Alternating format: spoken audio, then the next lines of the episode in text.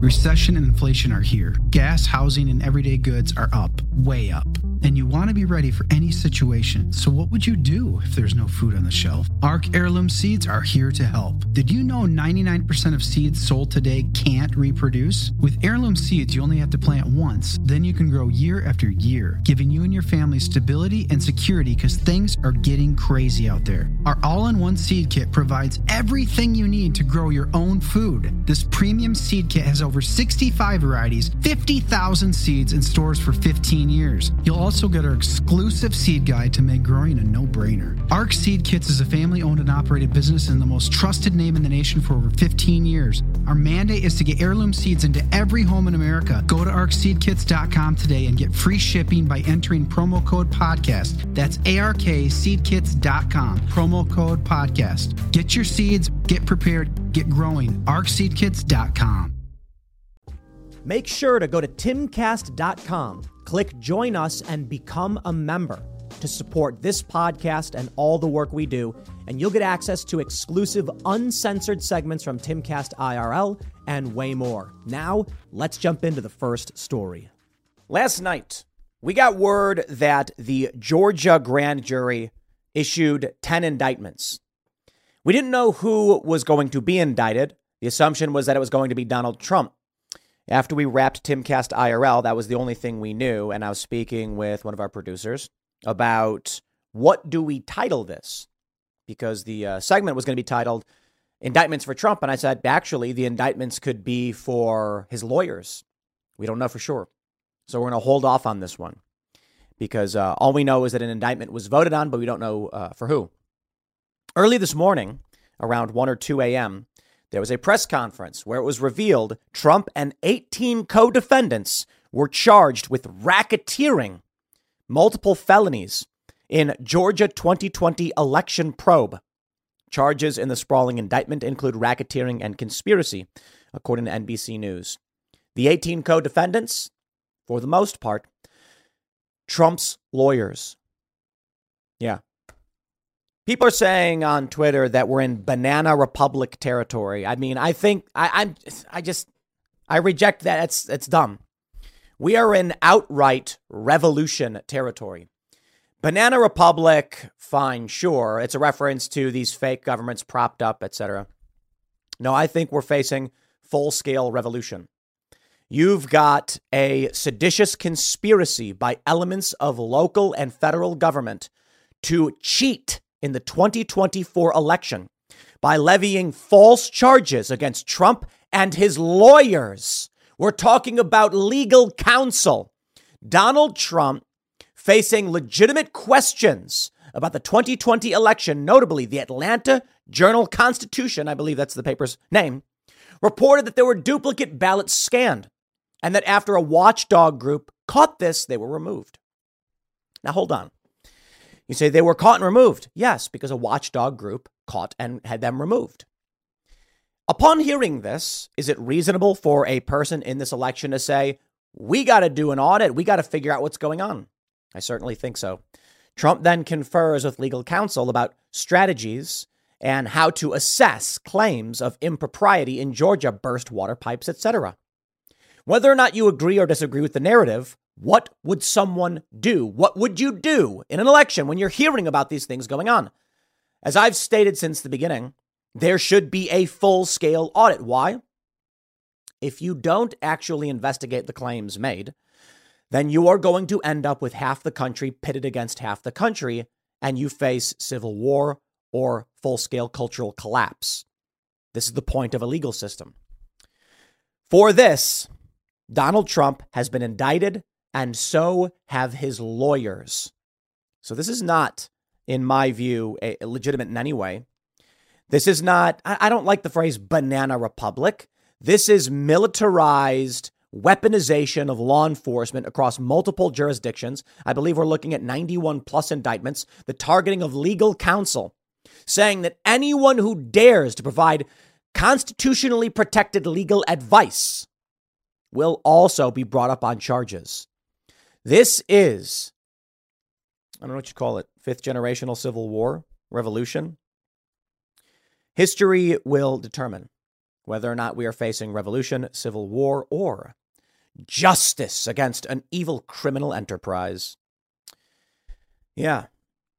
If fighting erupts over whatever happens in the next year, perhaps they'll say civil war. If these individuals imprison Trump and his lawyers, and I believe the next step is going to be media personalities who encouraged Trump to pursue this, encouraged the fraud narrative, encouraged protests in Washington, D.C. They're, they're next. They'll say that it was criminal incitement, that it was uh, conspiracy, etc. They're already saying that there are several unindicted co conspirators in this uh, Georgia charge against Trump. They're next. Depending on who wins, is how history will, will dictate what happened. If the far left extremists and the criminal seditious conspiracy against the United States, that is, the Democrat prosecutor and their allies, people like Jack Smith, if they win, they will simply write that they averted an insurrection. If honor, integrity, justice, and the American Constitution wins, that is, the right to legal counsel, for instance, and free speech, then we will say it was an attempted revolution. If fighting breaks out, you know, call it a civil war. Let me read for uh, uh, for you what NBC News has to say, and then we'll go through the indictment. Many people are, are pointing out that to justify conspiracy charges, they're claiming that Donald Trump telling people to watch TV is illegal. Well, we'll clarify that. In the indictment, there are many things, and you'll see these repeated on Twitter, and they're, and they're sort of correct, sort of incorrect. They show that Donald Trump is being accused of furthering his conspiracy by tweeting things like watch OAN and calling Mike Pence a wimp. They are not saying that these activities are illegal. What they're saying is that when all of them are combined, it amounts to a criminal conspiracy. The assumption from many is that the goal here is to get a rapid conviction of Donald Trump. It will likely be appealed. The Supreme Court may intervene, but as Alan Dershowitz said, Trump will be convicted. The Supreme Court will likely intervene and remove these charges. But I'll say this before we read I think this is a civil war. I suppose you can argue it's not hot conflict, so it's more like a bleeding can- Kansas, civil unrest or revolutionary period, whatever, I guess. I, I, guess people don't refer to Weimar Germany as a civil war when the Nazis were taking over and then eventually did. Just a revolution or a shift happened, I suppose. But I think it's fair to say that um, you're in it. You're in it because it's as simple as this either you have Democrats engaging in the weaponization of government against their political opponents, knowing they'll lose. And this is their only way to win in 2024, win power, not the election, because this is cheating to subvert an election. Or you have Donald Trump and his allies conspiring to overthrow the U.S. government and its duly elected representatives. Take your pick. It's one or the other. In which case, welcome to a civil war. Cold Civil War, call it that. That's what that Princeton professor referred to it as. But again, I will stress take your pick. Is it Trump conspiring with his allies to overthrow the government? With a with an insurrection at the Capitol, an attempt to actually seize the seat of power by force? Or are Democrats in multiple jurisdictions across this country filing charges against Trump to cheat and steal power? It's one or the other, and that's it. There is no circumstance where it's two criminal enterprises fighting each other to gain criminal control of the government. Well, I, I suppose you could argue a very small possibility. There's no argument where both factions are, are just innocent in this and uh, misconstruing what's going on. No, it's it's it's the worst. Let's read this, and then I'll show you some of the indictment, and then we'll talk about where this all goes because I, you know, I just think I would not be surprised to hear of prominent U.S. individuals fleeing the country already. We know about the billionaires building doomsday bunkers on, on islands in New Zealand and other places. We know about the escalation of war that's going on. There are already stories of people in the U.S. either fleeing their state because it's Democrat or Republican. And we've already heard stories of the ultra wealthy preparing to flee or having fled to certain locations. Throughout the past several years, there have been many prominent individuals, lawyers, and journalists who have left the United States to go live abroad because of the extent of persecution that we've been seeing escalate. NBC News reports it as such. Former President Donald Trump and top allies, including his lawyer, Rudy Giuliani, and his former White House Chief of Staff, Mark Meadows, and a top former Justice Department official, Jeffrey Clark, were indicted Monday on felony charges in connection with efforts to overturn the 2020 presidential election results in Georgia. The sweeping 41 count indictment also names lawyers John Eastman, Sidney Powell, Kenneth Chesebro, Jenna Ellis, and Ray Smith, along with several others. All were charged with violating Georgia's RICO, uh, RICO Act, Racketeer Influenced and Corrupt Organization. In an indictment handed up by the judge around 9 p.m. and made public just before 11 p.m., Trump was charged with felony racketeering and numerous conspiracy charges, court filings show. I'm of the opinion that there is a criminal conspiracy, a seditious conspiracy against the United States levied by Democrat personalities for a variety of reasons, but I'll give you one. Yesterday, around 1 p.m., Reuters obtained documents, court documents that were posted by the Fulton County Court. Charges filed against Trump, a judge assigned. They were published by the court. Now, lawyers on Twitter, many personalities said, How is it that the court received charging documents, assigned a judge to the case before the grand jury had convened? Did you know Fast Growing Trees is the biggest online nursery in the US with more than 10,000 different kinds of plants and over 2 million happy customers in the US? They have everything you could possibly want, like fruit trees, palm trees, evergreens, houseplants, and so much more. Whatever you're interested in, they have it for you. Find the perfect fit for your climate and space. Fast Growing Trees makes it easy to order online, and your plants are shipped directly to your door in one to two days. And along with their 30 day Alive and Thrive guarantee, they offer free plant consultation forever. This spring, they have the best deals online, up to half off on select plants and other deals. And listeners to our show get an additional 15% off their first purchase when using the code POOL at checkout. That's an additional 15% off at fastgrowingtrees.com using the code POOL at checkout fastgrowingtrees.com, code POOL. Offer is valid for a limited time. Terms and conditions may apply.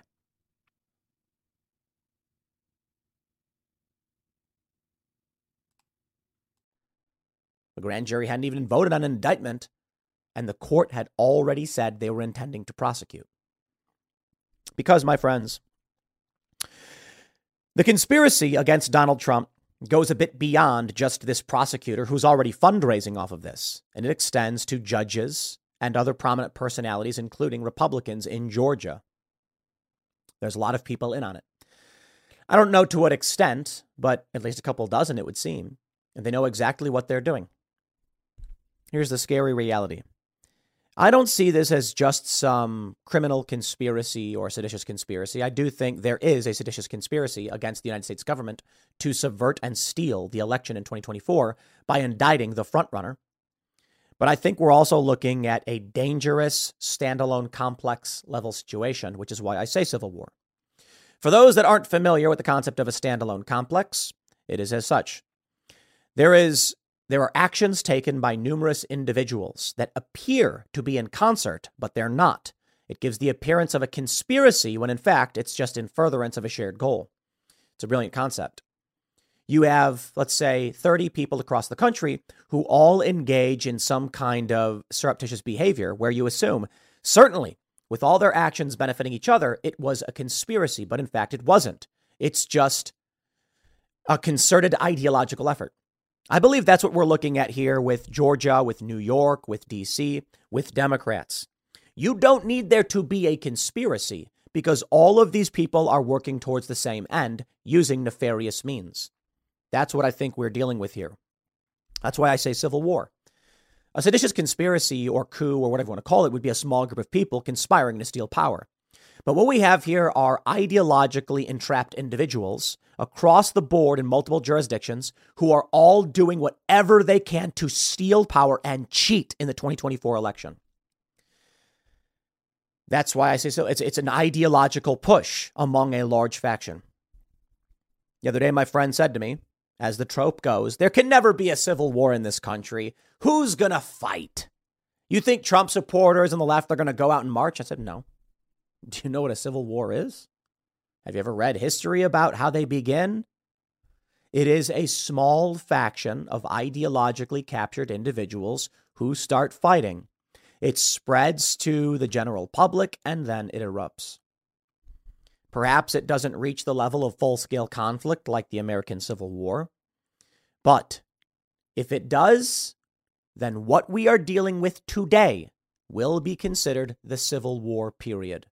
Perhaps they won't say it was a civil war until you get state on state conflict, or I don't think you need state on state conflict, you need factional violence. But right now, this is that period. I wonder what they'll call it the Trump era, the lead up to the Civil War. I don't know. It really just depends on what happens. If Trump and his allies are crushed, and the media personalities who defended him and supported him are indicted and crushed, they will just say they averted a civil war if the seditious conspiracy against the U.S. government from these Democrat personalities is stopped, you will say, people will say a civil war was was averted. Here's the indictment Fulton County Superior Court filed August 14th. Amazing. Donald Trump, Rudy Giuliani, John Eastman, Mark Meadows, Kenneth Chesebro, Jeffrey Clark, Jenna Ellis, Ray Smith, Robert Cheeley, Michael Roman, David Shafer, Sean Still, Stephen Lee, Harrison Floyd, Trevian uh, Kutti, Sidney Powell, Cathleen Latham, Scott Graham Hall, Misty Hampton. Misty Hampton and Cathleen Latham, my understanding is, were election officials who invited Trump's team to come in and take a look at voting systems that had had problems, that had problems during the election. According to CNN, a written invitation was given to Trump's team. Did Trump's team know who this person was? Let me break down for you. Trump contacts a legal team, a firm, and he says, I want to investigate these claims about impropriety. They do. The individuals, the lawyers, and several people make contact with uh, these, these election officials who then say, but they're going to allow them to come and take a look. Georgia has now indicted all of them as a criminal conspiracy. Makes me wonder about what really went down and, about the claims made by Trump and his supporters in 2020 about impropriety. Because boy, it certainly seems like they're trying to cover something up, doesn't it? But I'll tell you what I what I what I think is the simple solution. I certainly think there was impropriety, but I think the gist of it was the governor, Secretary of State, Democrats and Republicans changed the rules to heavily benefit Democrats. I don't think they needed to fabricate ballots or anything like that. I don't think they needed it. But what they got out of all of this was criminal conspiracy charges. It feels more like bait to me. Look, if you have ballot harvesting and ballot chasing, you don't need to create fake ballots. And a lot of people say the signatures were BS and they were duplicate counting and all this stuff. And I'm like, yes, yes, absolutely. That's using the system as it stands in uh, nefarious ways. I guess I'm trying to differentiate from manufacturing fake ballots and forging signatures to going to a nursing home and then claiming to be a representative for all of these individuals, having them sign off on these documents and getting the votes you need through nefarious means. Donald Trump and his team then demand to know what happened. They engage in this behavior, which results in conspiracy charges against all of them. If Donald Trump did nothing and came out and said, they beat us in the ground game, it was ballot harvesting, they changed the rules, we have to file lawsuits, what would they charge him with? And they f- seem to have found anything to go after him. Now, again, I do believe there was a, a degree of impropriety in 2020, but I believe that Donald Trump lost in 2020 because executives of several states, Georgia included, changed the rules to benefit Democrats. That's it. That is the simple explanation. They made it very, very easy for Democrats to find the ballots by ballot chasing and ballot harvesting. That's how Biden got so many votes. People locked in their homes were told Trump's at fault and you should vote for him. They went to nursing homes and said, "You can sign us as your as your caregiver and then we will collect the ballots." And there you go. Mike Cernovich tweeted, This is collusion. Georgia GOP politician refers to the Trump RICO indictment as our opportunity to get rid of Trump. He says, Yep. He doesn't say this is our opportunity to get rid of Trump. He says Trump damaged the Republican Party, and now we have the opportunity to get in someone else and to change this and blah, blah, blah. Oh boy. We're already in dangerous territory. Here's the here's the initial charging document that was accidentally published 12:39 p.m. They've not uh, uh, explained how this happened, but it shows you that the grand jury was fake. That these Democrats have conspired and pre-planned to bring charges regardless of what the grand jury had to say. Let's give a shout out to two of our liberal friends here, Kyle Kulinski. Kyle Kulinski says, in total, there are 91 criminal charges against Trump when you factor in all the cases, and the best the right can do is scream free speech, call the prosecutors Democrats, and say Fani Willis' dad was a commie. LOL. This is unbecoming of you, good Sir Kulinski, because we're fans. Here's the best I can say Donald Trump hired lawyers who gave him legal advice, which is constitutionally protected. You can make arguments about the actions taken, but they're charging his lawyers with crimes for providing legal advice. Jeffrey Clark was a State Department lawyer. You will never be able to come to me and claim the charges are legitimate when they're going after legal counsel.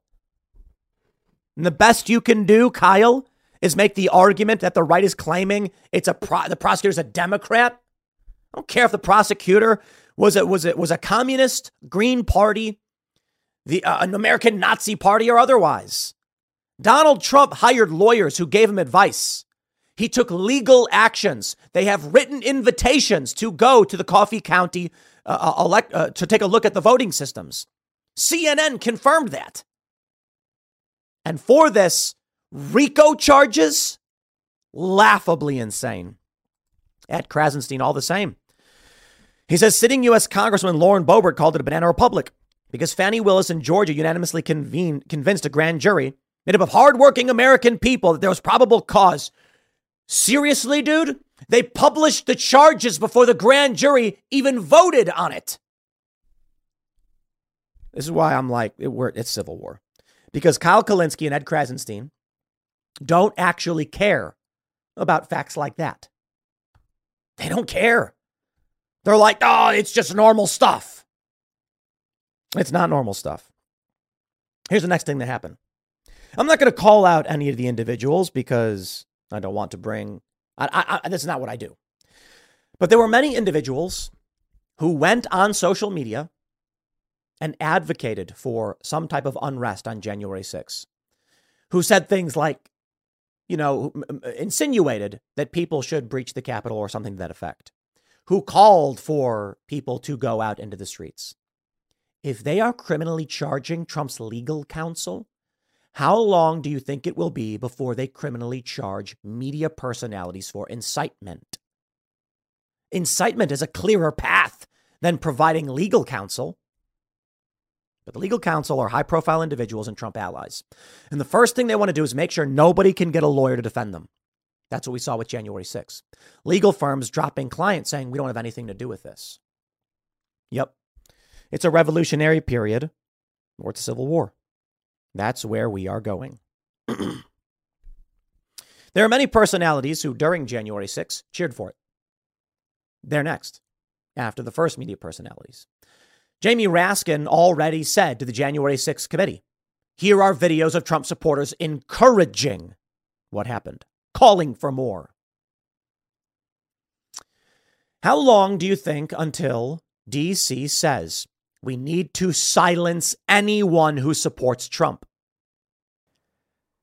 Have you seen the price of gold lately? It's hitting all time highs. And when it comes to investing in gold, check out Noble Gold Investments. They have a track record of excellence that's second to none. Just look at their thousands of five star reviews on Trustpilot, Google, and the Better Business Bureau. Customers rave about their knowledgeable staff, smooth investment process, and life changing results, which you can see for yourself online. That's the kind of reputation you can count on. But it's not just about the reviews. Noble Gold Investments truly care about their clients. They take the time to understand your unique needs and goals, and they give expert guidance every step of the way. That level of personalized service is rare in this industry. Look, when it comes to securing your financial future, you can't afford to take chances. Go with the gold company that has earned the trust of countless investors. Visit noblegoldinvestments.com slash Tim Pool today and discover why Noble Gold Investments is the only choice for smart, secure gold investments. Or call them at 877 646 5347. Again, that's 877 646 5347. First, you need to make sure anybody who supported Trump physically in any way, many of these bumbling dotards on January 6th, who walked into a building having no, no idea what was going on, first they get locked up. They're told to disavow Trump, to say Trump is wrong, Trump was evil, it's Trump's fault, Trump told you to do it. Some people have refused. Those that have, they've been locked up for years without charge or trial. I'm not exaggerating. That's a fact. Still to this day, in jail, solitary, being tortured because they refused to say Trump told them to do it. Some of these people deserve to be in jail. They were fighting violently and stormed the gates, stormed, tore down barricades. No question. They should be in jail. They should get a fair trial, you know. Some of these people didn't know what was going on. On the other side of the building, the door was open, they were let in. This is why they're going after people to the extent that they raided the wrong woman up in Alaska. They stormed into her house because she looked like someone who was in the building. That's why they killed Ashli Babbitt.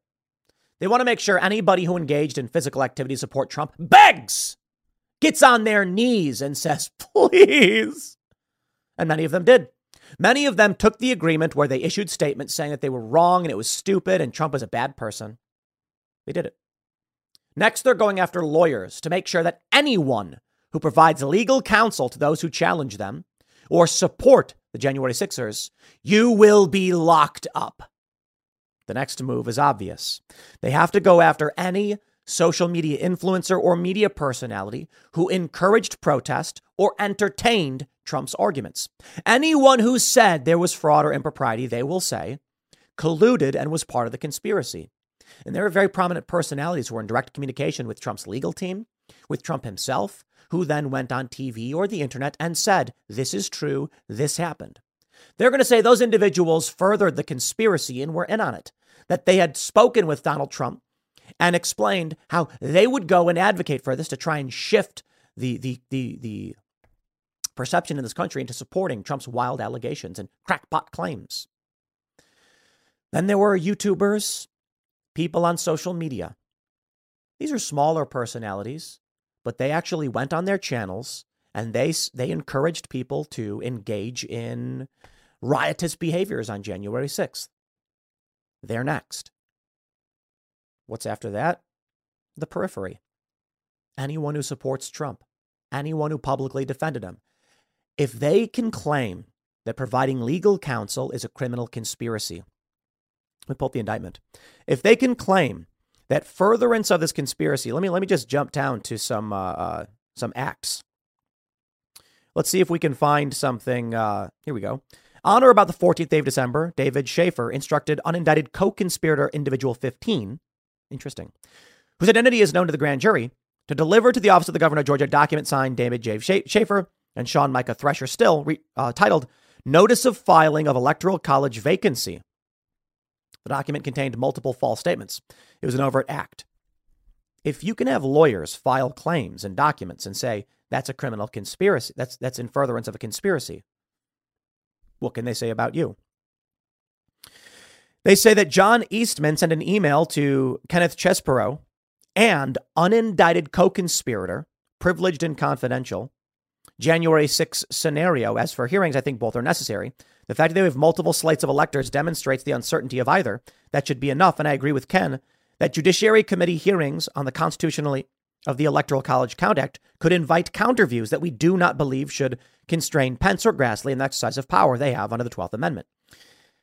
If lawyers providing legal advice to each other on the constitutional actions they're allowed to take is a criminal conspiracy, what can they say about you? Of course, the real issue, I believe, is Donald Trump solicited acting Attorney General Jeffrey Rosen and General Richard Donoghue to make a false statement saying, just say the election was corrupt and leave the rest to me and the Republican congressman. If they can argue that there is no qualification for these statements, they're false, period. Therefore, what can they say about you? Let's break some of this down. Donald Trump, believing he has evidence of impropriety and is conferring with his legal team, then says, Look, just say it's corrupt and we're working on it. That's a criminal conspiracy, they say. Now, I think the egregious acts, I'm not sure. I think it, what, what, what do they have? Number, uh, is it perhaps 80? Is not 87, is it? No. There were uh, actions where they claimed, here we go. Act 100. Donald Trump caused to be tweeted from the Twitter account. Hearings from Atlanta on the Georgia election overturn now being broadcast. Check out OAN, Newsmax, and many more. Brian Kemp should resign. This was an overt act of in furtherance of the conspiracy. That's the important point that you guys should hear. If Donald Trump tweeted, hey, take a look at what's going on on TV, and that's furtherance of a conspiracy, how long until they say it was criminal incitement for people on Twitter to say similarly? I do not believe it ends here. I think we are going to see a whole lot more. So I hope you're ready. I don't know what's going to happen next. But I don't think that after everything we've seen, they simply say that this is the line. This is the line. No, I think they need to make sure that there is no positive messaging for Donald Trump in 2024 because even if he gets indicted, people are still supporting him and telling people to vote for him. They're going to have to shut that down. It may start simply. YouTube and other big platforms will just start banning people like they did with Alex Jones, Paul Joseph Watson, Laura Loomer, etc., Milo Yiannopoulos. But I think that they're going to go a bit more heavy handed than that. Jamie Raskin already claimed that people were inciting. So we'll see what happens next. More to come. I'll leave it there. We'll see what the updates are. Next video is coming up at 1 p.m. on this channel, and I'll see you all then. Even MSNBC is now running segments warning of civil war. Mehdi Hasan says Trump indictments spark threats of civil war, and it is not just talk. I've been talking about the threat of civil war for some time, and I want you all to reflect and think about where we are right now.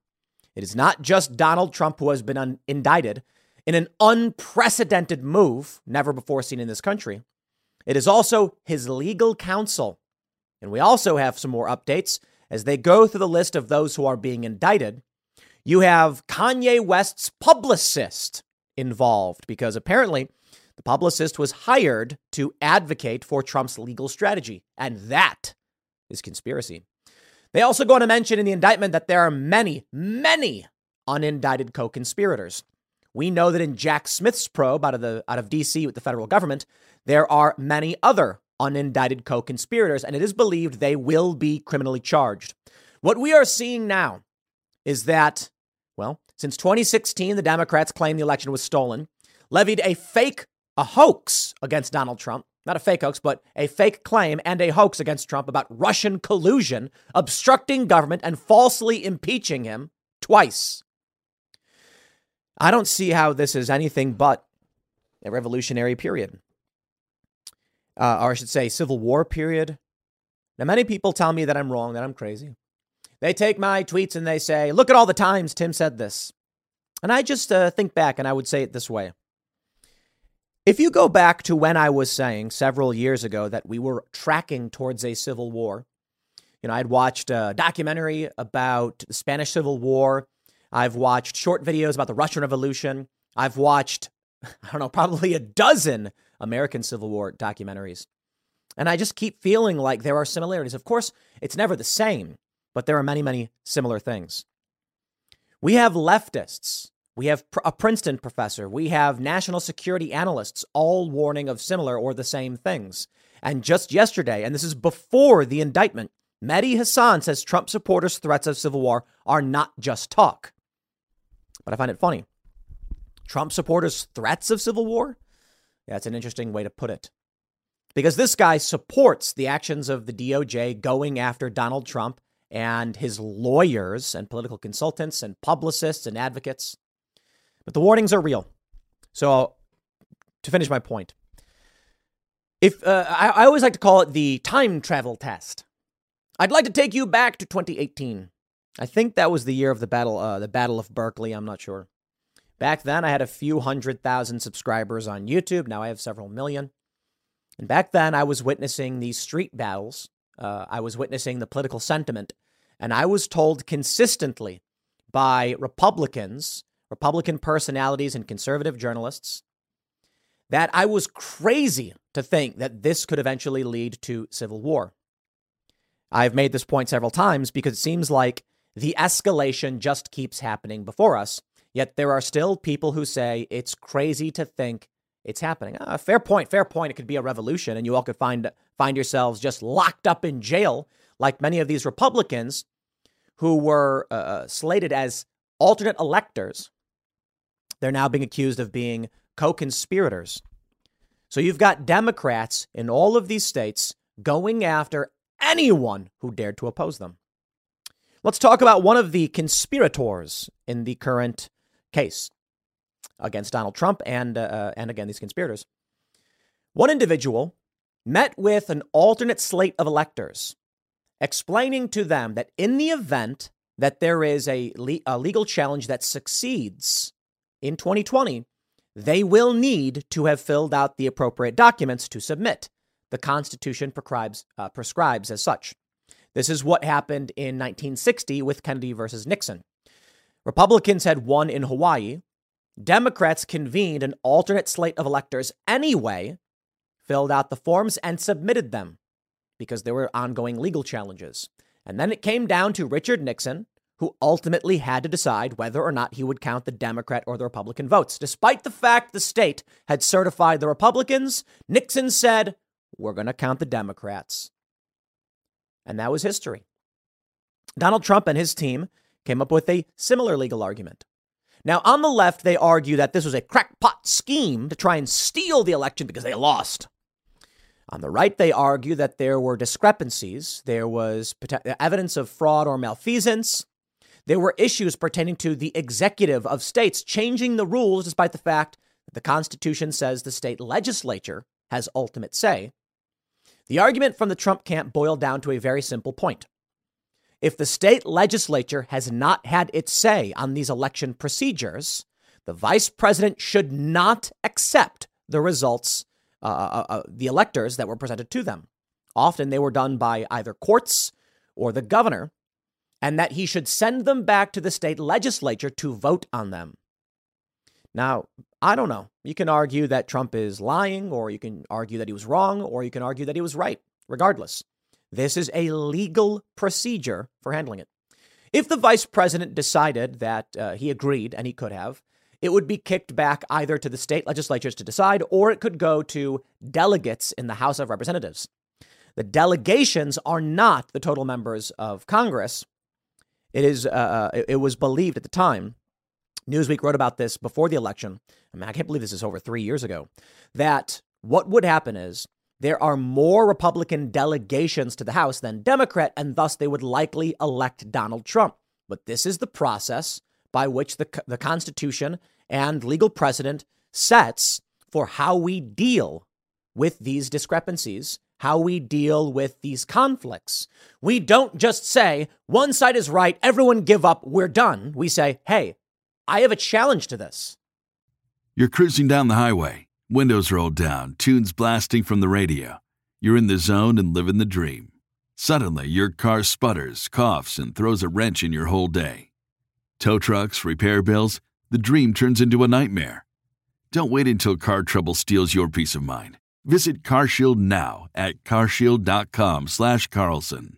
For nearly 20 years, CarShield has helped millions of drivers avoid the stress of major repairs. They offer plans covering up to 5,000 parts and systems, from your engine and transmission to electronics and more, all for a low monthly rate that fits your budget. CarShield plans also include unlimited miles, 24 7 roadside assistance, and rental options. Get peace of mind now. Visit CarShield online at carshield.com/slash Carlson. Join millions of customers and contact CarShield now to save 20%. Visit carshield.com/slash Carlson. That's carshield.com slash Carlson. Visit now. And then the legal challenge carries on, and that's how the system is, is to be handled.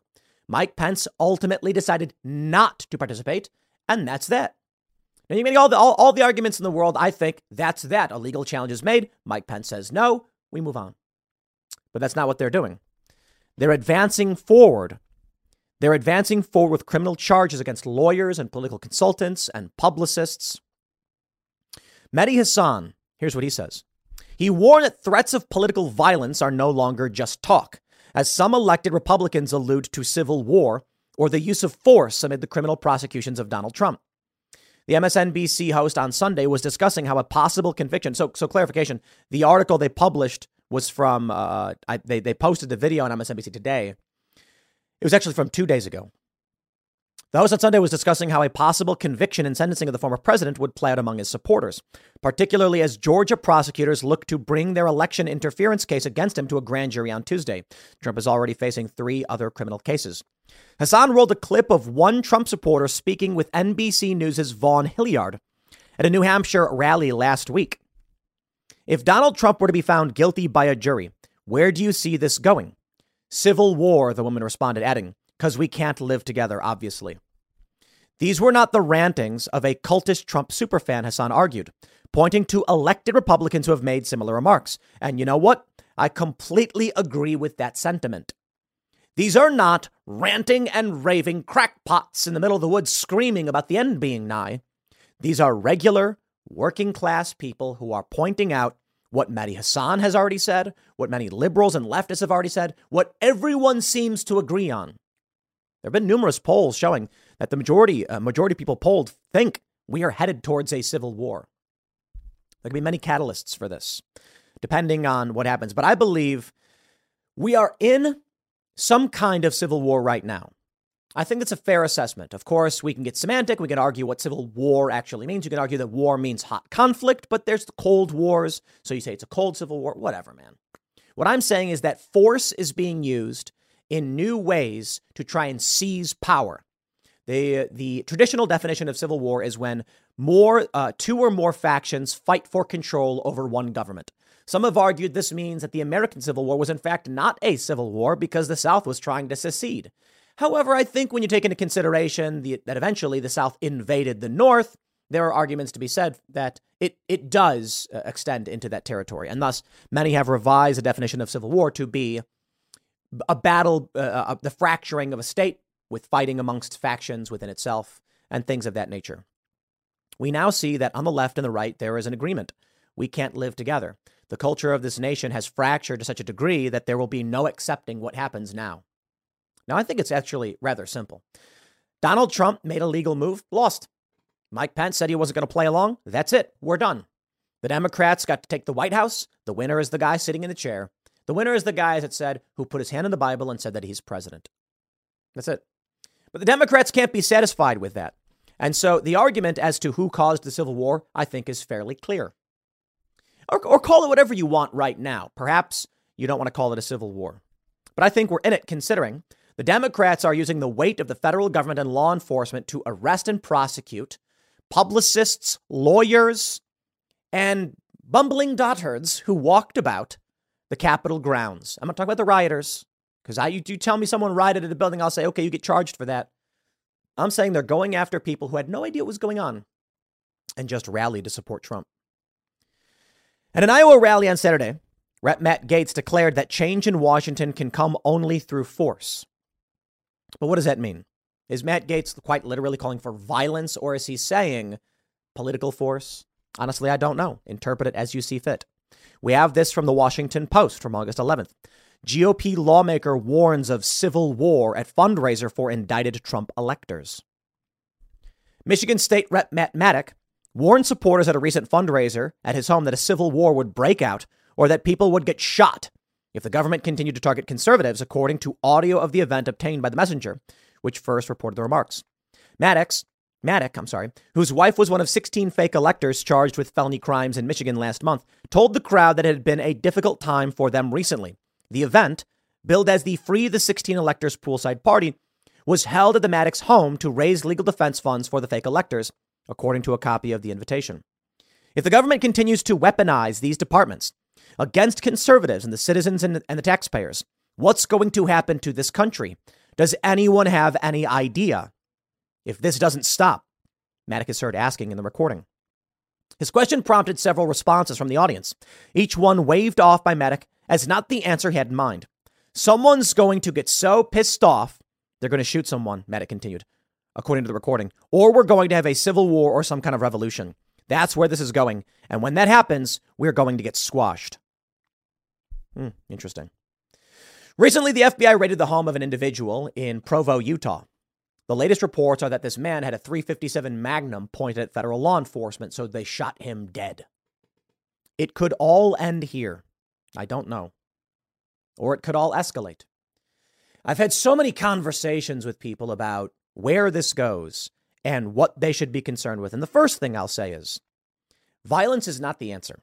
Violence gives them exactly what they're hoping for. And a lot of very smart people are pointing this out. The one thing Democrats need more than anything is legitimacy. They're going after lawyers for legal arguments, showing they have none. Violence gives them legitimacy. And that's why I and many others have repeatedly said the path to victory here is confidence building. Strip the confidence in the Democratic Party institutions away, and you have people who refuse to participate, refuse to enforce their insane actions, and it is a calm, peaceful transfer of power as this country prescribes. They argue it was Trump who withheld it. Okay. Here's what I'm saying. With overwhelming voting power and activism, people like Scott Presler and PR campaigns, news, commentary, etc., culture building, you eventually will end up in a situation in 2024 where the Democrats look like crackpot psychopaths who are using violence and force against conservatives, libertarians, post liberals, etc., because they can't win otherwise. This is the perception right now. You've got the sophistry from liberals saying this is the law at play. Sorry. The grand jury indictments were released before the grand jury voted on them. And as of right now, this information really will have an impact. Imagine where we find ourselves in 2024, a month out from the election. Democrats have gone so insane, they're arresting podcasters. There are a lot of people who are encouraging Donald Trump, TV personalities, people who were in direct contact with Trump and his legal team, who went on TV and then advocated for and encouraged these challenges to electoral systems. They'll say that was incitement. In their desperation, they turn to overt weaponization of government, and this will freak people out. You know, I don't know if it's true, but I'm seeing this viral tweet about the guy who made the song F Donald Trump is now saying he's going to vote for Donald Trump. I don't know if that's really true, but I can tell you this. People, friends of my friends, extended family members who were passively anti Trump and voting Democrat are now passively anti Democrat, not saying they're voting Trump. But now they're, they're talking about the lies in the media. They're starting to wake up to it. The Democrats are desperate for what this man is, what Maddock is describing. They are trying as hard as possible.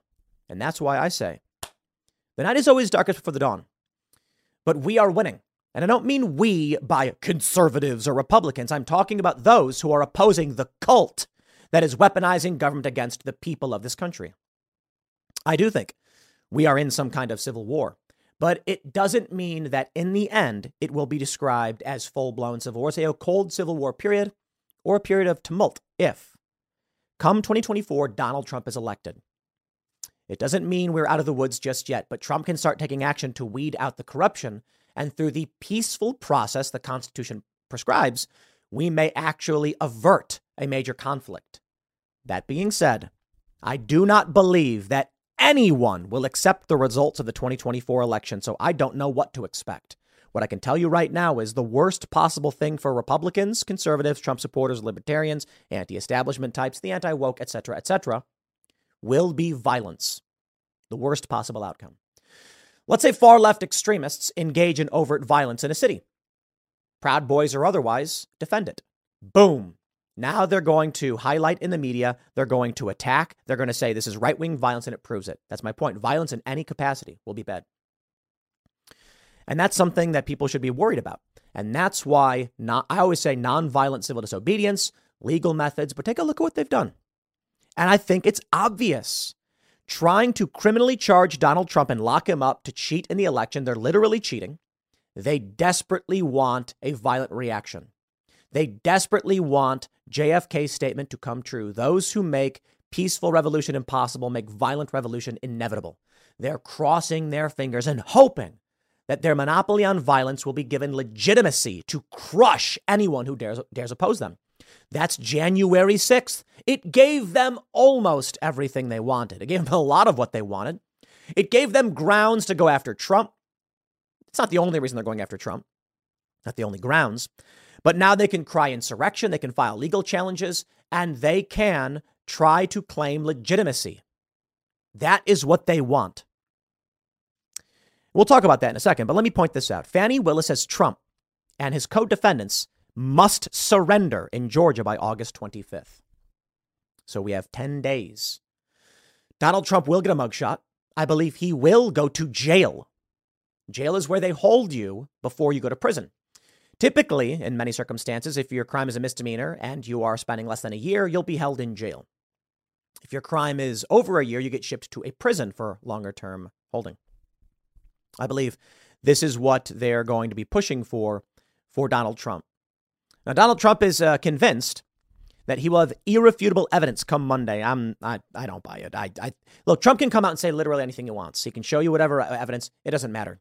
The factions are split. The fighting is, is, is, is, is, is the political fighting is here. And it's hard to know exactly how it's all going to play out, but I just don't see, I, I don't see whatever this is. Trump's uh, complete exoneration. An interesting argument has been published by the National Constitutional Law Union, pointing out that Trump is actually immune to criminal proceedings related to things he did in office. They're completely correct in their assessment. I, I, I think so. Before you can prosecute a president, he must be convicted of impeachment. They actually point out that in the Federalist Papers, there's many arguments made for this, and the idea that a president could be criminally charged at the local level meant that the president couldn't even operate. I do believe that Obama should be criminally charged and investigated. He should be impeached to this day for the actions taken with drone strikes. Trump, by all means, investigate for the exact same reasons. Trump should not be immune. But in the instance that he, as president, filed legal charges to pursue whether or not there was some impropriety or not, absolutely immune. Absolutely. Civil war, my friends. We may, we, we may not be in one in the sense that we win. That the anti establishment factions push back the weaponization of government, stop it, fire everybody, and that's that. Or it may be that fighting actually does erupt. But I wanted to talk to you about where I think this all goes. Will violence erupt? I think it's a strong possibility no matter what happens, and I hope it doesn't. But I think you're going to get crazy people on the left, on the right, false flags. Who knows? The false flag is the scary thing. You're going to get some story about a crackpot right wing dude no one's ever heard of doing something really dumb, and they'll say, That's it. That's our justification. They'll, Joe Biden will issue a state of emergency, warning that political extremist groups will be targeted because they're engaging in this. I mean, next year is going to be insane. Hope y'all are ready for it. But I think there's a wide variety of possibilities, and in no way guarantees that these far leftists, the neolibs, will succeed in anything they're doing. I think there is a strong possibility that factions start to emerge with these viral videos of people saying they can't afford rent anymore. They're listless, depressed, suicide rates are through the roof. That's scary. Someone with no money and nothing left to lose, full of political rage. It's a recipe for disaster. I think you'll start seeing factions form because of the street violence, the looting of the Nordstrom in LA, the shuttering of these cities, crime running rampant, people being robbed or stabbed in broad daylight for no reason. Eventually, you will get rogue factions of small groups that are not even particularly political. Neighborhood watch groups, for instance. You've already got left wing groups that, like the Red Guard and other organizations, Antifa, obviously, but they have small cells. Rose City Antifa, for instance. These people are John Brown Gun Club. They're armed, they're trained, they've killed already. Viral videos coming out of the Pacific Northwest where they aim rifles at a man in his vehicle because they control the streets. The Chaz, the occupation of cities. These things have already happened. I think it's particularly fascinating.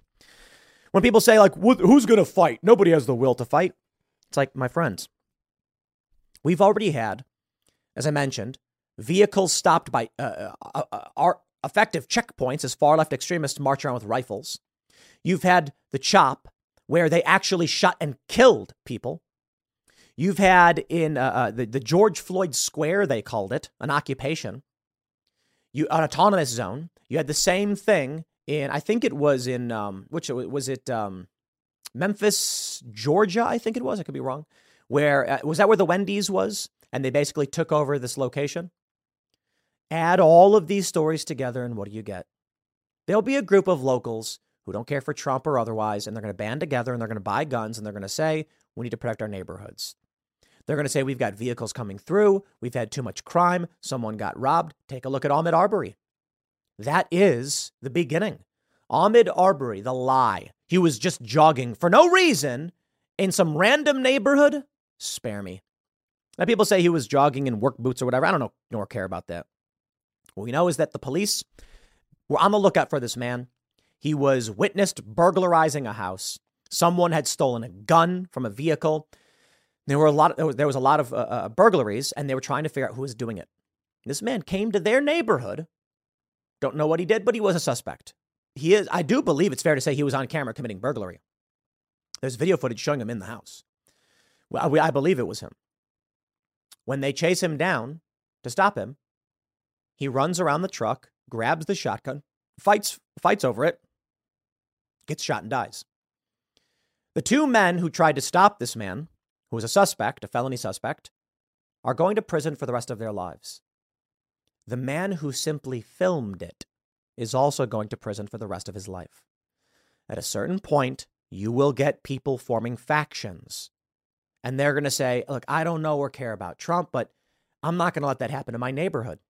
We've already seen the videos of people standing at the ends of their streets with rifles. So, what happens next? 2024 is going to be insane. I mean, maybe it's not. Hopefully, it's not. But civil war erupts, as we've seen in many countries, when various factions with various uh, uh different reasons for doing so take up arms to defend and secure their territory. Eventually, fighting breaks out. Why? Okay, well, a roving band of burglars and robbers, or gang, whatever you want to call it, are looting a grocery store or a supermarket or a department store. These vigilante groups are set up because they're trying to stop it. One of these guys open fires. A gun a gunfight breaks out. We already had a guy open uh, throw fire bombs at an ICE facility and shoot at ICE officers. They shot and killed him. It is entirely possible, with the escalation of violence, with the looting in these stores, that civil war breakdown does not begin with a Democrat arresting a Trump supporter. It begins with a gangbanger looting a Kmart and locals who took up arms because there's no one defending them run in and try to stop and secure the store. The gang, seeing the guns, point the weapons at the guys. A gun, a, a shootout ensues, and you get a news report of a shootout. This is the spark in the tinder. This is people saying, hey, look, man, I'm not going to wait around for this. After the 2020 riots, liberals went out and bought guns, and they were shocked to find out how hard it was in places like California. But that is what I fear. As the whole system starts to break down, the, the fact that we're seeing the weaponization of government against Republicans is not indicative of Democrats taking up arms against Republicans. It's indicative of a no confidence system where when the police or law enforcement show up, a local faction says, You've never enforced the law. You've not protected us. You've sacrificed us. You have no legitimacy here. The point is this Every move made by Democrats against Donald Trump and his supporters strips confidence in the system that the system actually exists. There's no neutral arbiter of justice, only vengeful partisans taking action to steal power. The police are not enforcing the law. Cities are crumbling. People are fleeing. But many people have said, I can't flee. I have children here and I can't afford it. It's things like that that lead me to believe those are the people that eventually just say, I don't want to fight anybody, but I better get a weapon for protection. And eventually, then someone comes to their neighborhood, tries to rob them, and you get Ahmaud Arbery 2.0, then 3.0, then 4.0. Then the police come and try to arrest a working class dad who was defending his seven year old daughter during a gang raid. Then someone does something stupid.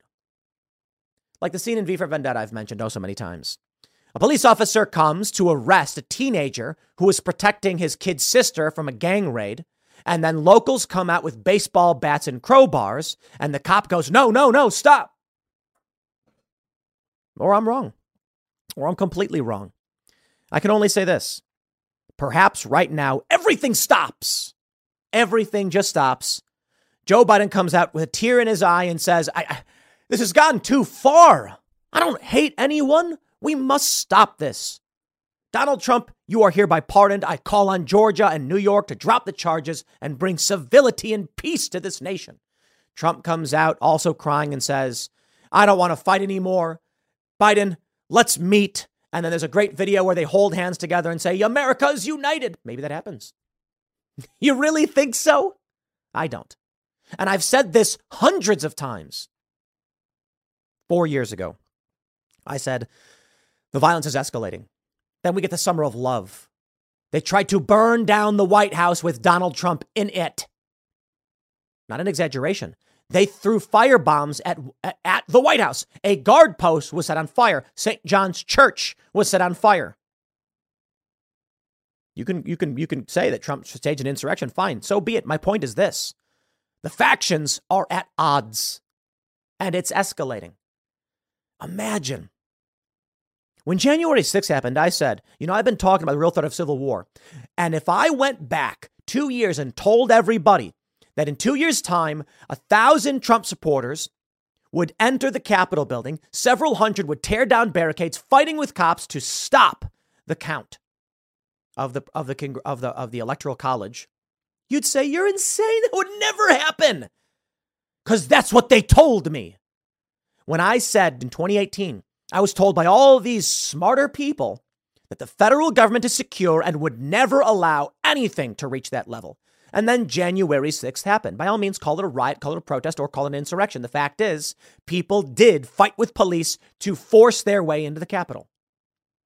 And they actually shut everything down briefly. But it doesn't matter.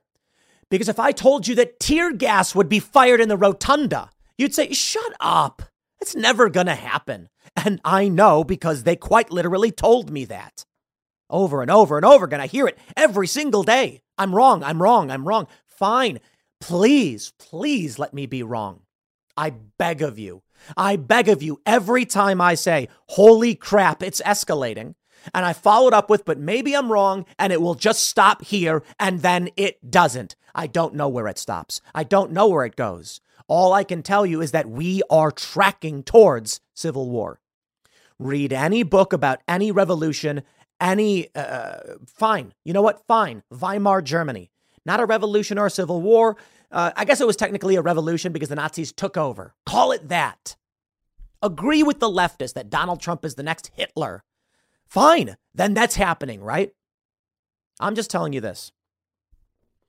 They are now going after lawyers lawyers who provided legal counsel. The next step influential personalities who were in contact with Donald Trump and advocated for his plan. Don't believe me? Kanye West's publicist, here's a story from the Daily Mail, has been charged in the Trump indictment for pressuring Fulton County election worker Ruby Freeman. Trevian Kutti this is not a lawyer, it's a publicist. Publicists provide advocacy. This individual agreed, a crisis manager, that Trump's plan was correct. They were working on this and went to the election uh, official and is accused of pressuring them to side with Trump. Now, you may say, yeah, but that's a bit different from just someone being on TV, right? Of course. That's why I said the next thing to happen is, not the current thing happening right now.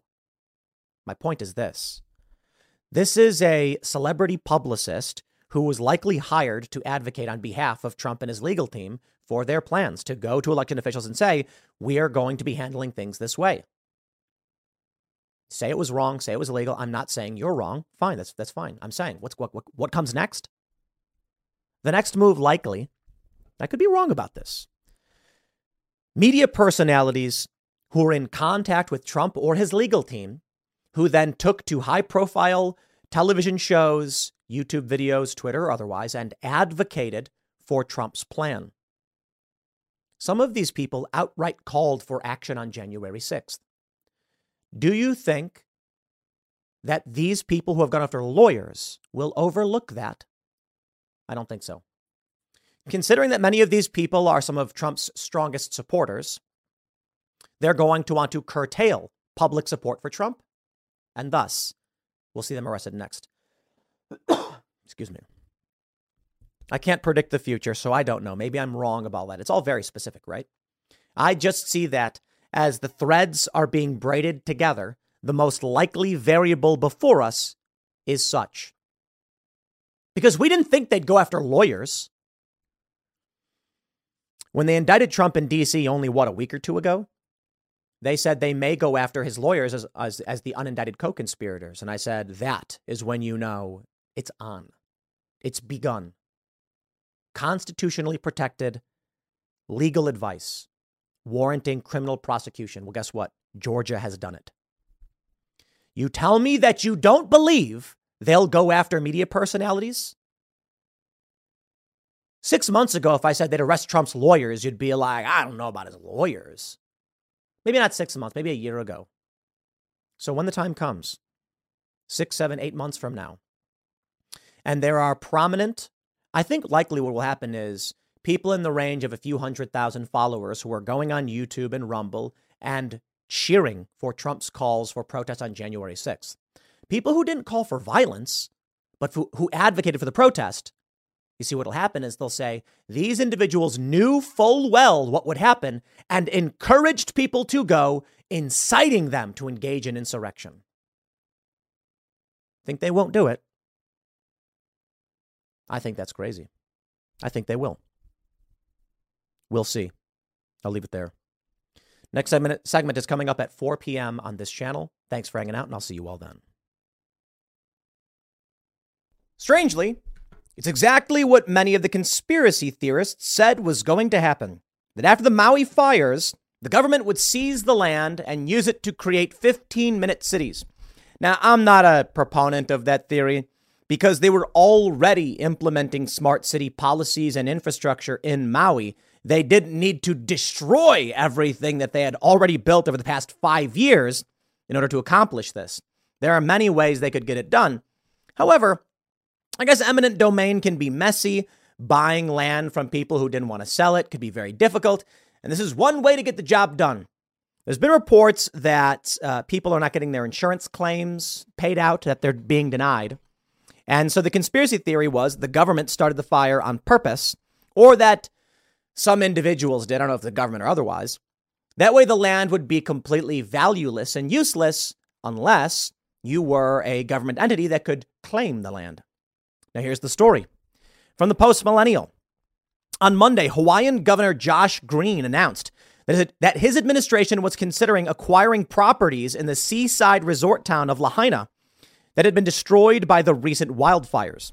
He vowed to prevent foreign buyers from swooping in to exploit the tragedy, suggesting the state was better suited to take control of the land. Quote, I'm already thinking of ways for the state to acquire that land so that we can put it into the work into workforce housing, to put it back into families, or make it open spaces in perpetuity as a memorial to those who are lost, Green said, while standing amongst the rubble. We want this to be something we remember after the pain passes as a magic place. Lahaina will rebuild. The tragedy right now is the loss of life. The buildings can be rebuilt over time. Even the banyan tree may survive. But we don't want this to become a clear space where, where then people from overseas just come and decide they're going to take it. The state will take it and preserve it first.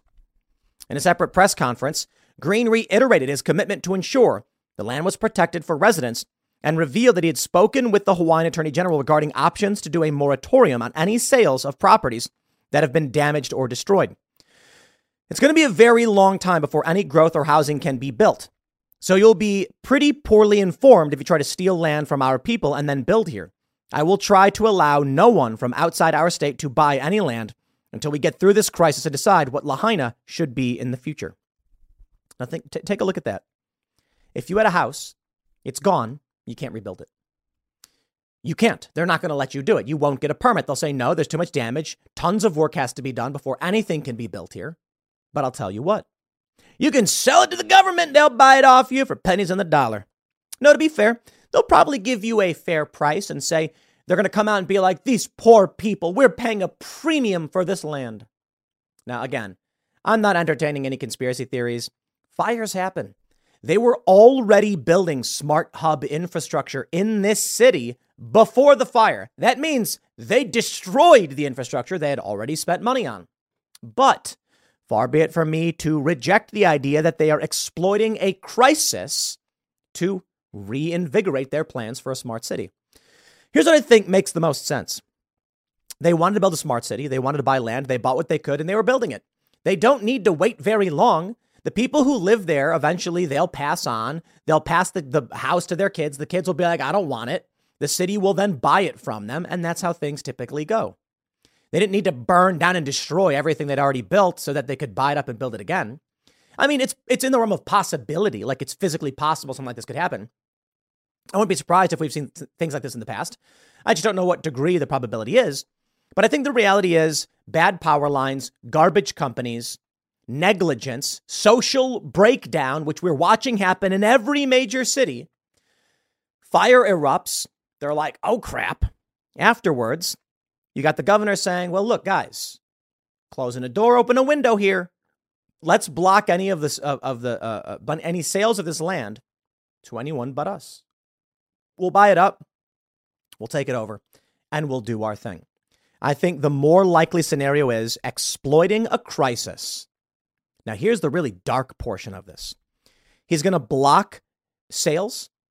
Yo, if you lost your, your house in this fire and someone right now came along and said, I will buy it as an investment and help you out because you need the cash, they're going to say no. You've got to sit and wait. Mm. That's what I'm talking about with exploiting a crisis.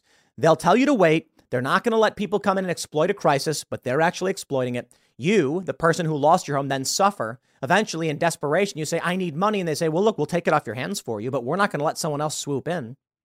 And then they'll pay you pennies on the dollar.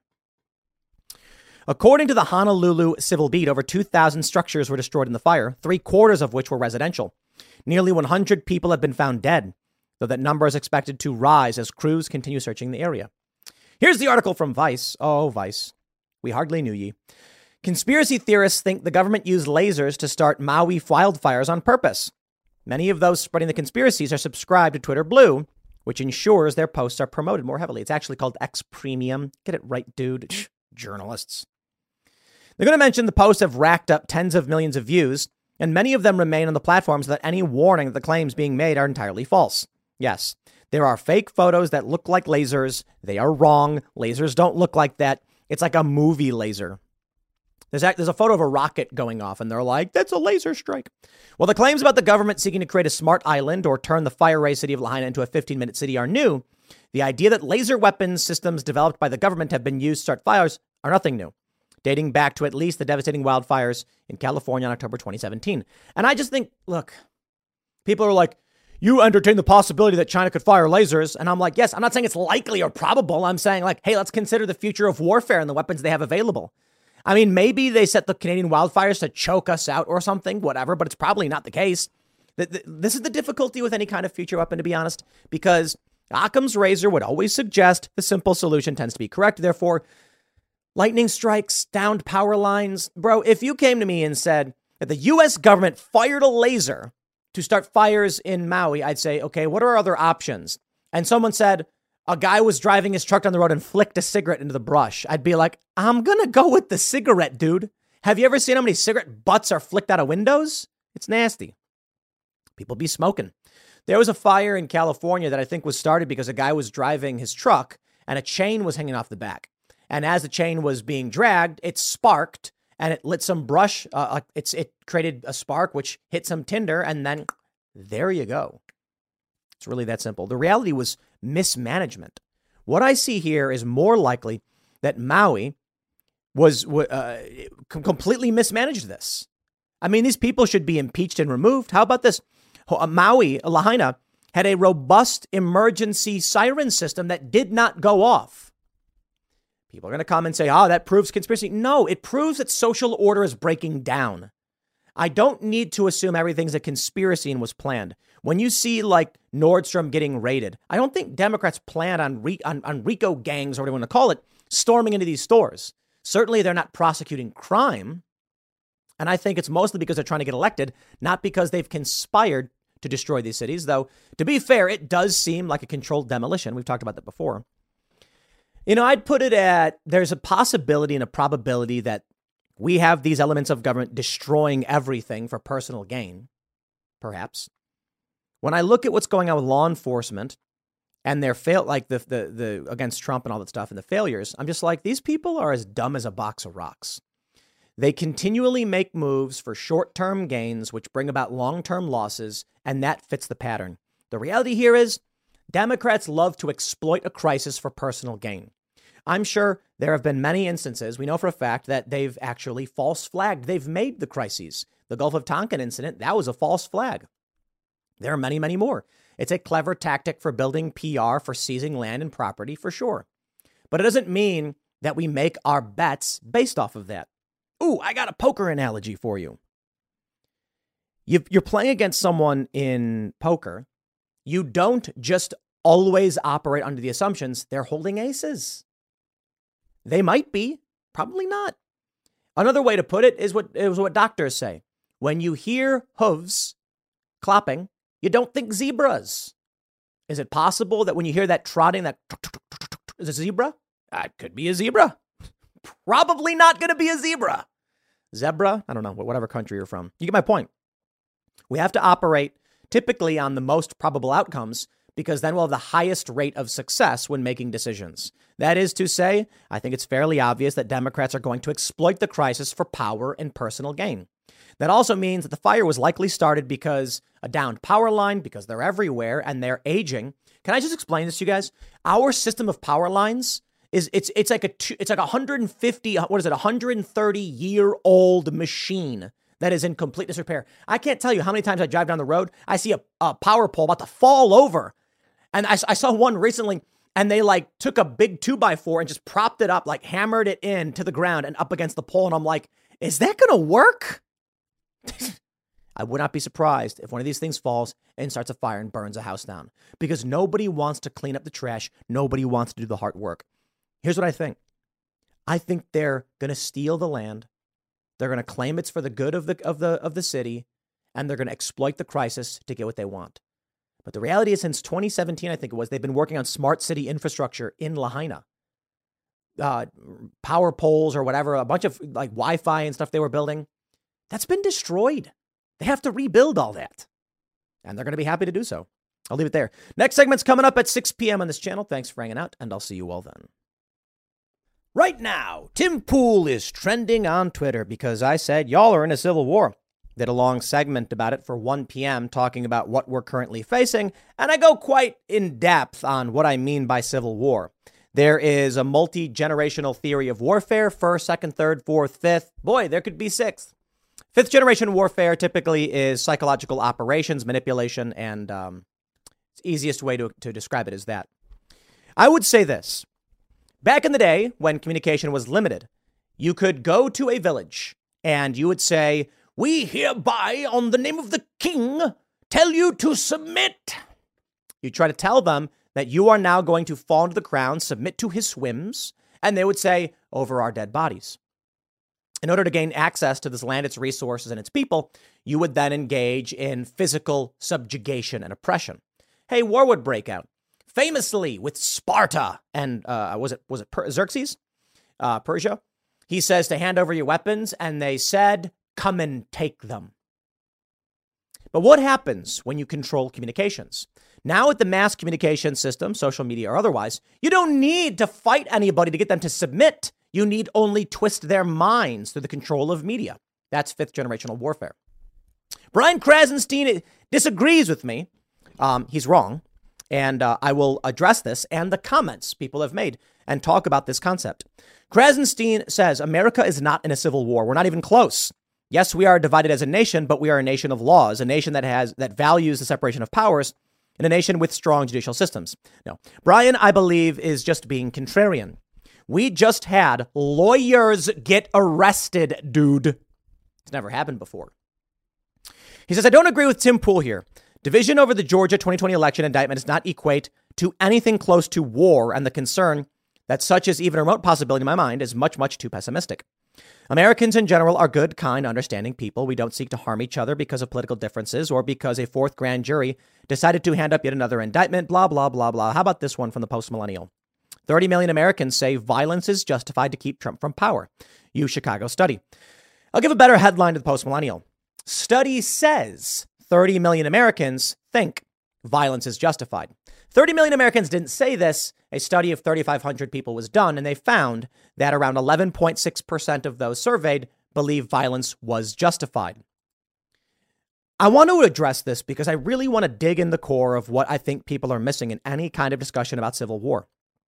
He goes on to say most of the people here on X who are arguing over the Trump indictment would be cordial to one another in real life. Words on social media do not equate to hate towards one another. Stop allowing the media and social media to make you think otherwise.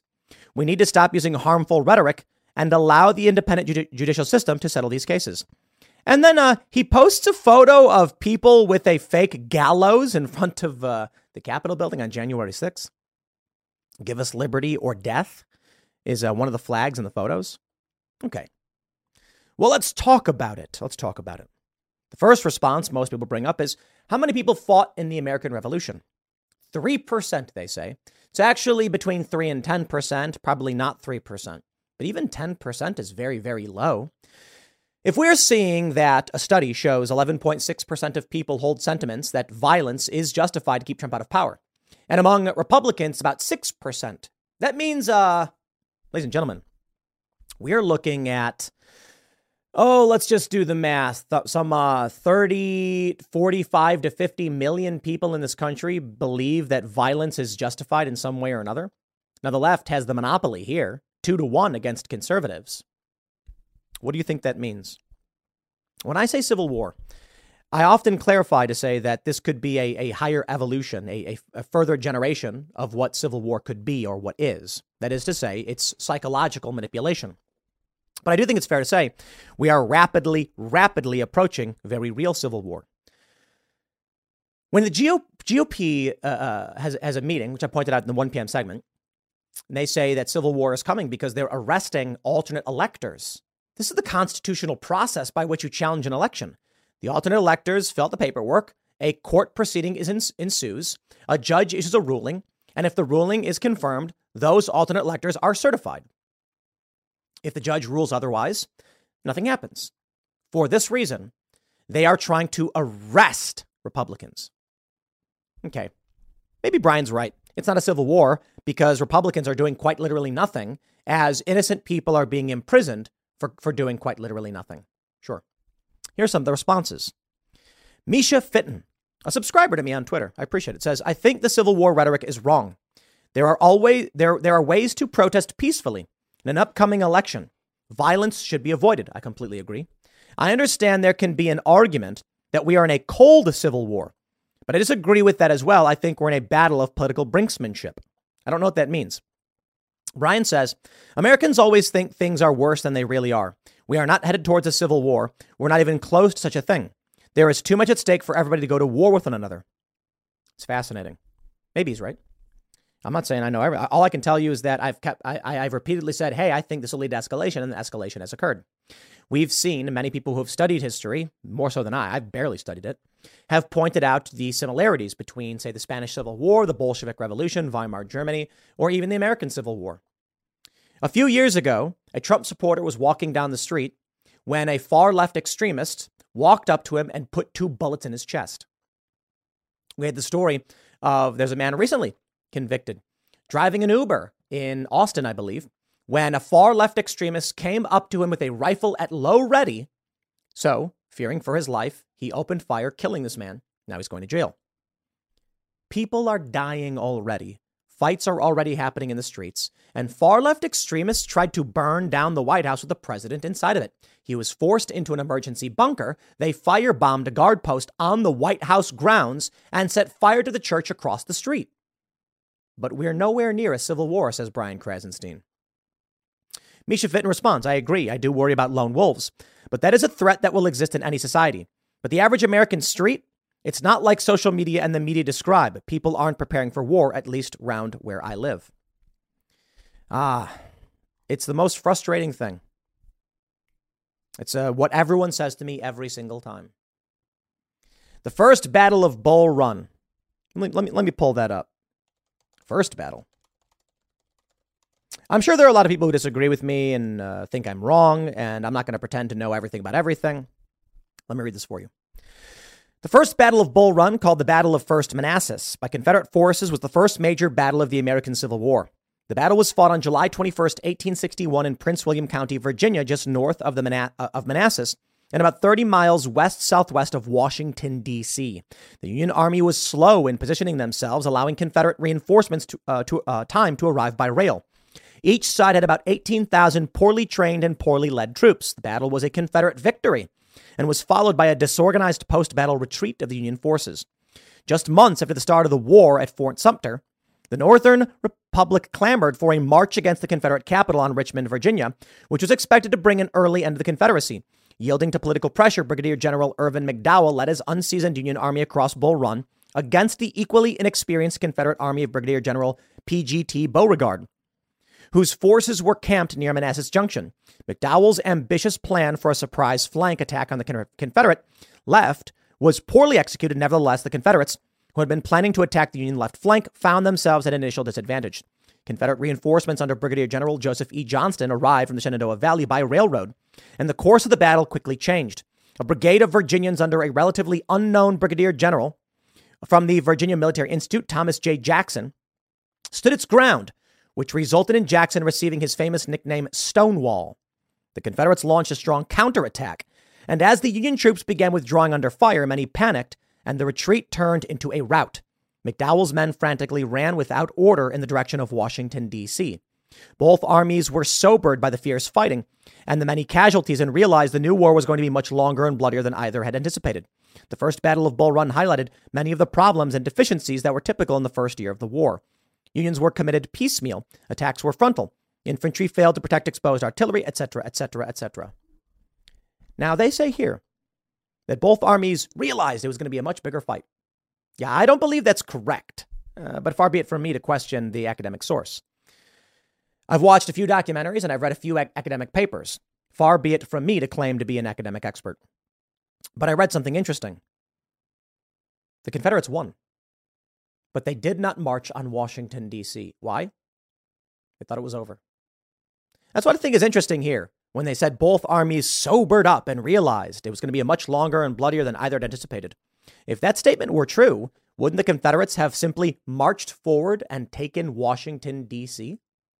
They didn't, because they didn't think that the fight was going to be long. It's remarkable to me that the history of this uh, uh, of this battle was that people were picnicking and never thought fighting would actually break out. But you know, I don't know, maybe I'm wrong. All I can tell you is that every step of the way, with every statement made, people keep saying we are not in or headed towards a civil war despite this image. You can argue the left has done similar things quite some time. Give me, give me liberty or give me death. It's a famous statement. Trump make America great again, bringing a gallows to the Capitol. It's a fake gallows, by the way. That ain't holding up any human weight. The point is, it's it's fascinating to me. Frogs in a pot boiling, not realizing how things are escalating. You would never. I, I just it's just so it's so fascinating. Brian Krasenstein. Let's go back in time to when he was running. Was it a Bieber fan account or something? Let's go back to 2016. Trump gets elected. I then say to you, by 2020, 800 people will storm their way into the Capitol. They will shut down the Electoral College proceedings. A few years later, Donald Trump and his lawyers will be criminally charged under RICO for conspiracy. Trump will be facing hundreds of years in prison. There will be violence in the streets. Someone will set fire to the church in front of the White House. The guard post will be burned down. Extremists will tear down the barricades. You'd be like, shut up. You know how I know they'd say shut up? Because they told me to shut up. So all I'll say is this make your arguments. Fine. I'm not psychic. Okay. That's all I can say is that six years ago, I'm like, hey, this is going in a bad direction. And they went, nah, it'll be fine. It'll never get this far. Don't mistake kindness for weakness, one says. One person says, or what if we're in a civil war except it's being waged online instead of on a physical battlefield? That's what it feels like to me. Krasenstein says, but is that actually considered a war? Words and memes are a lot different than guns and bombs. Because Brian Krasenstein, like many others, hasn't read about generational warfare and the purpose of war and what it seeks to execute. So my point is this. Typically, when I come to the argument about civil war, people often say, I've not read anything about civil war.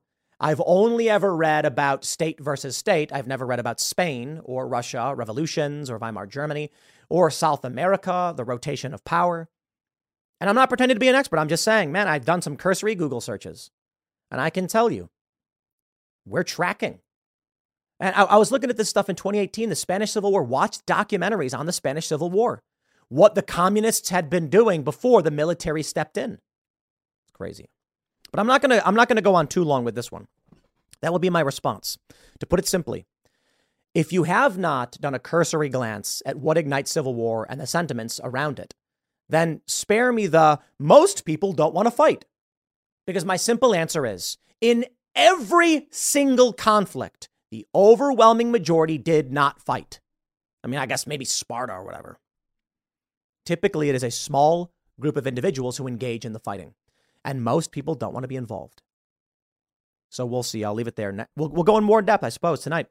YouTube, YouTube.com slash TimCastIRL tonight at 8 p.m. We'll see y'all there. Thanks for hanging out. A video going viral showing a woman say that she feels trapped, hopeless, and does not know how to survive in Canada. And it's similar to a bunch of videos that we've seen in the United States where people say they don't make enough to survive. And I found it very interesting. And it got me thinking about our expectations, our entitlement, and our standard of living. While I certainly sympathize and empathize with those that are struggling, I'd like to play for you this video. Wall Street Silver has the tweet Cost of living crisis is pushing people to the edge. People feel trapped and hopeless, not knowing what to do to get out of the situation. Canada is broken. This video is about a minute and a half long, and I think you should listen to it. I want to know how the hell people in Canada are even living. I generally consider myself a positive person. I'm like resourceful, but some stuff happened around the property, and like, well, I know I'll never truly be homeless. Like, I, have family to live with, and you know, like, I have options. Like, I'm luckier than a lot of other people, but how the hell is anyone existing in Canada? Like, I just, I feel trapped. And, like, like, I just got a good job. I start in September, but even with that job, it pays less than 40 grand a year.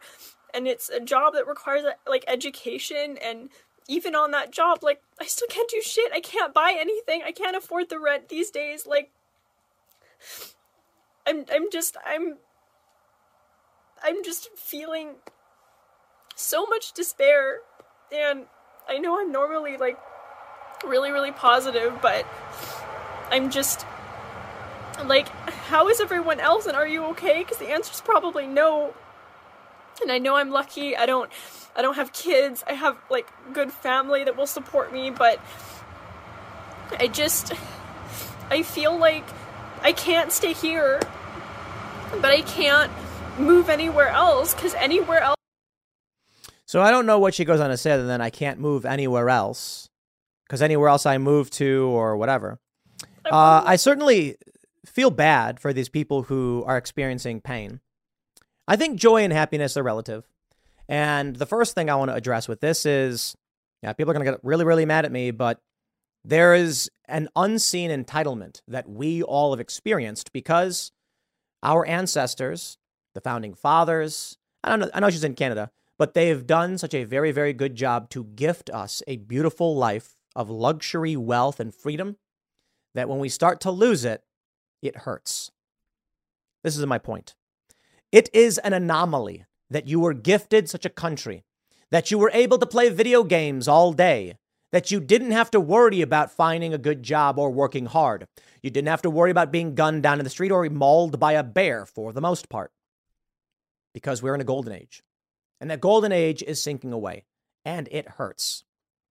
But when she says, you know, she can't afford rent and stuff like that, I think about the immigrant families who come to the United States.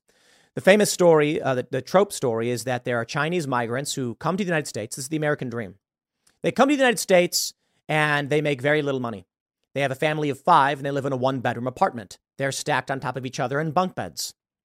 The father works really, really hard, 16 hour shifts every, uh, shifts every day. When I worked for American Eagle Airlines out of O'Hare Airport, it's an American Airlines regional, there was a group that people referred to as the Filipino Mafia. It was a bunch of migrants in the Philippines who all got jobs and then over time ca- called their buddies and said, There's jobs here. We can help you get a job. Several of these men worked maximum, the legal maximum, 16 hours a day, every day, no days off until they were forced to take days off by law. And boy, did they hate it. I remember one guy who was told he had to go on a two week vacation and he got really, really upset. Why? A two week vacation only pays him 40 hours per week. He normally works 80 hours per week. He didn't want his pay cut in half for two weeks. Why? All of the money was going to his children for their education because his dream was that they would get an education he could pay for and their lives would be better. Where are we now? This woman says she can't afford rent. And uh, again, by today's standards, that's kind of horrifying. You used to be able to. But let's, t- let's talk about reality. Back in the day, there'd be a family of five, six, or seven, and they'd have one house in the middle of nowhere, and they'd all live in that house together for a very, very, very long time. Then, when a son got old enough and he wanted to have his own family, they'd come together. There's dowry and things like that. The community would help build a new house for them. They'd all work together, and that's just how it was. Now our community is dejected, disintegrated, and people are all trying to live by themselves without families. What does that mean? Well, if you have two parents and five to seven kids, and those kids live with the family for a very, very long time, well, then you, don't need to pay rent. It was a much simpler time back then. My point is this the pain and suffering that people are feeling is because we built up this system of cities and credit. We can't afford cars, so we take out loans and then pay it off and Ponzi scheme our way into wealth. But it's breaking down. The system's collapsing. People are going to go, go have to go back to the way things were, and they've never experienced that. Me, look, I think this. I think I'm fortunate enough to have been homeless on more than one occasion. And that gives me a very different perspective. That is to say, man, I got to be honest.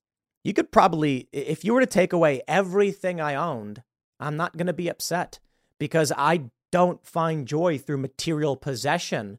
And I, I, I love adventure. I, I went to Occupy Wall Street, left a warm place to sleep, and chose to sleep outside in, in the park. But that's because I experienced this at a younger age and I'm not scared of it. For someone like this, and for many of these people, they're absolutely terrified that they're going to not, they're not going to know how to survive. How do you find food? How do you pay your cell phone bill? How do you get clean running water?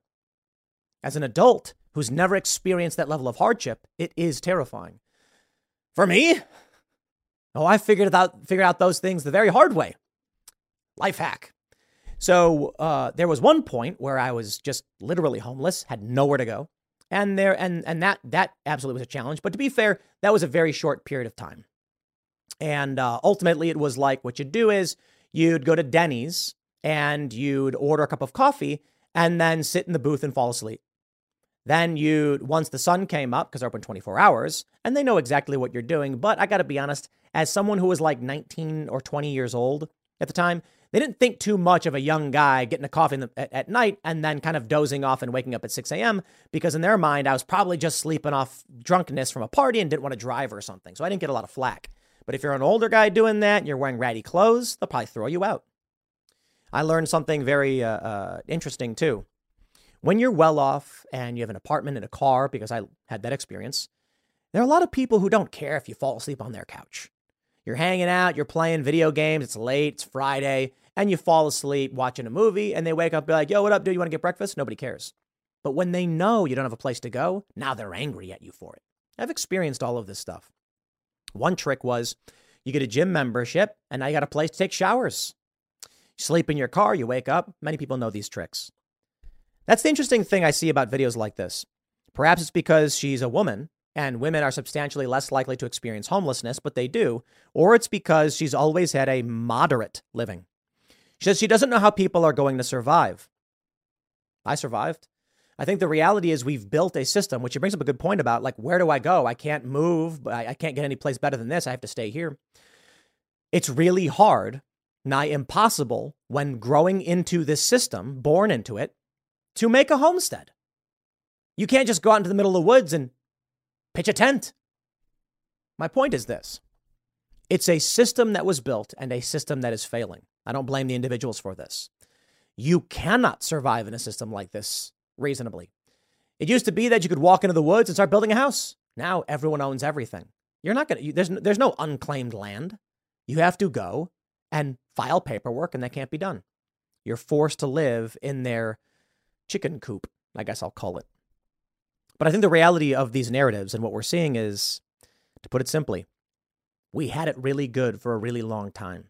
And we all grew up in an era where you'd get a high school diploma and you were fine. Our parents wanted us to get college degrees and the economy began breaking down. We then experienced the Great Recession. Things started to fall apart. And now we're like, how do we survive this? But the reality is simple with clean running water, crammed into an apartment with three or four of your friends to pay the bills, you are still better off than every single person 100 years ago. I hope people don't take it for granted. I'm not trying to downplay hardship. I'm just pointing out that this woman here who's crying, she has better dental care than Rockefeller did because of technological advancements and capitalism. She has a refrigerator, she has air conditioning. I'm assuming, but as bad as things are, it's remarkable to me that people don't have a don't have a relative view. They don't take a look at history as where things could be or where they've been.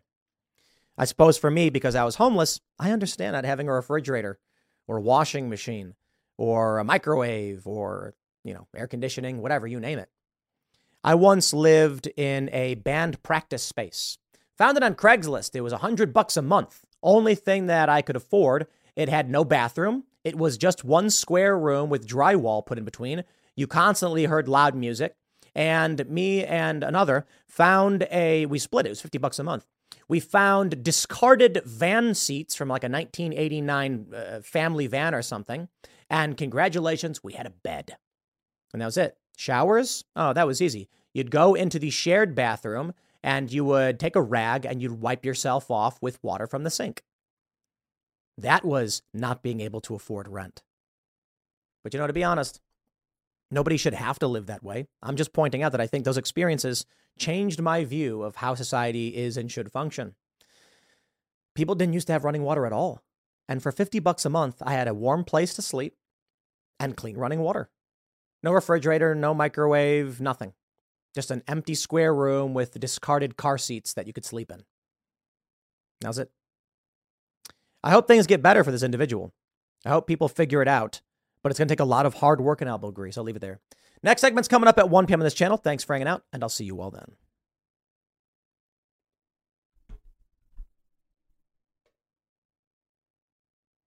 Confidence starts with loving who you are. And when your skin feels nourished and glows on the outside, you naturally radiate confidence from the inside. Give your skin a glow up with Osea's clinically proven Mega Moisture Duo. This ultra hydrating body care features two of Osea's best sellers, Undaria Algae Body Oil and Undaria Collagen Body Lotion. These seaweed powered heroes use skincare level ingredients normally reserved for your face for results you can see and confidence you can feel. Osea has been making clean, clinically proven seaweed infused face and body care products for over 28 years. This luxurious skincare is vegan, cruelty free, and climate neutral certified, so you never have to choose between your values and your best skin. Glow from the inside out. Get 10% off your first order with code GLOW at OseaMalibu.com. That's O S E A Malibu.com code GLOW.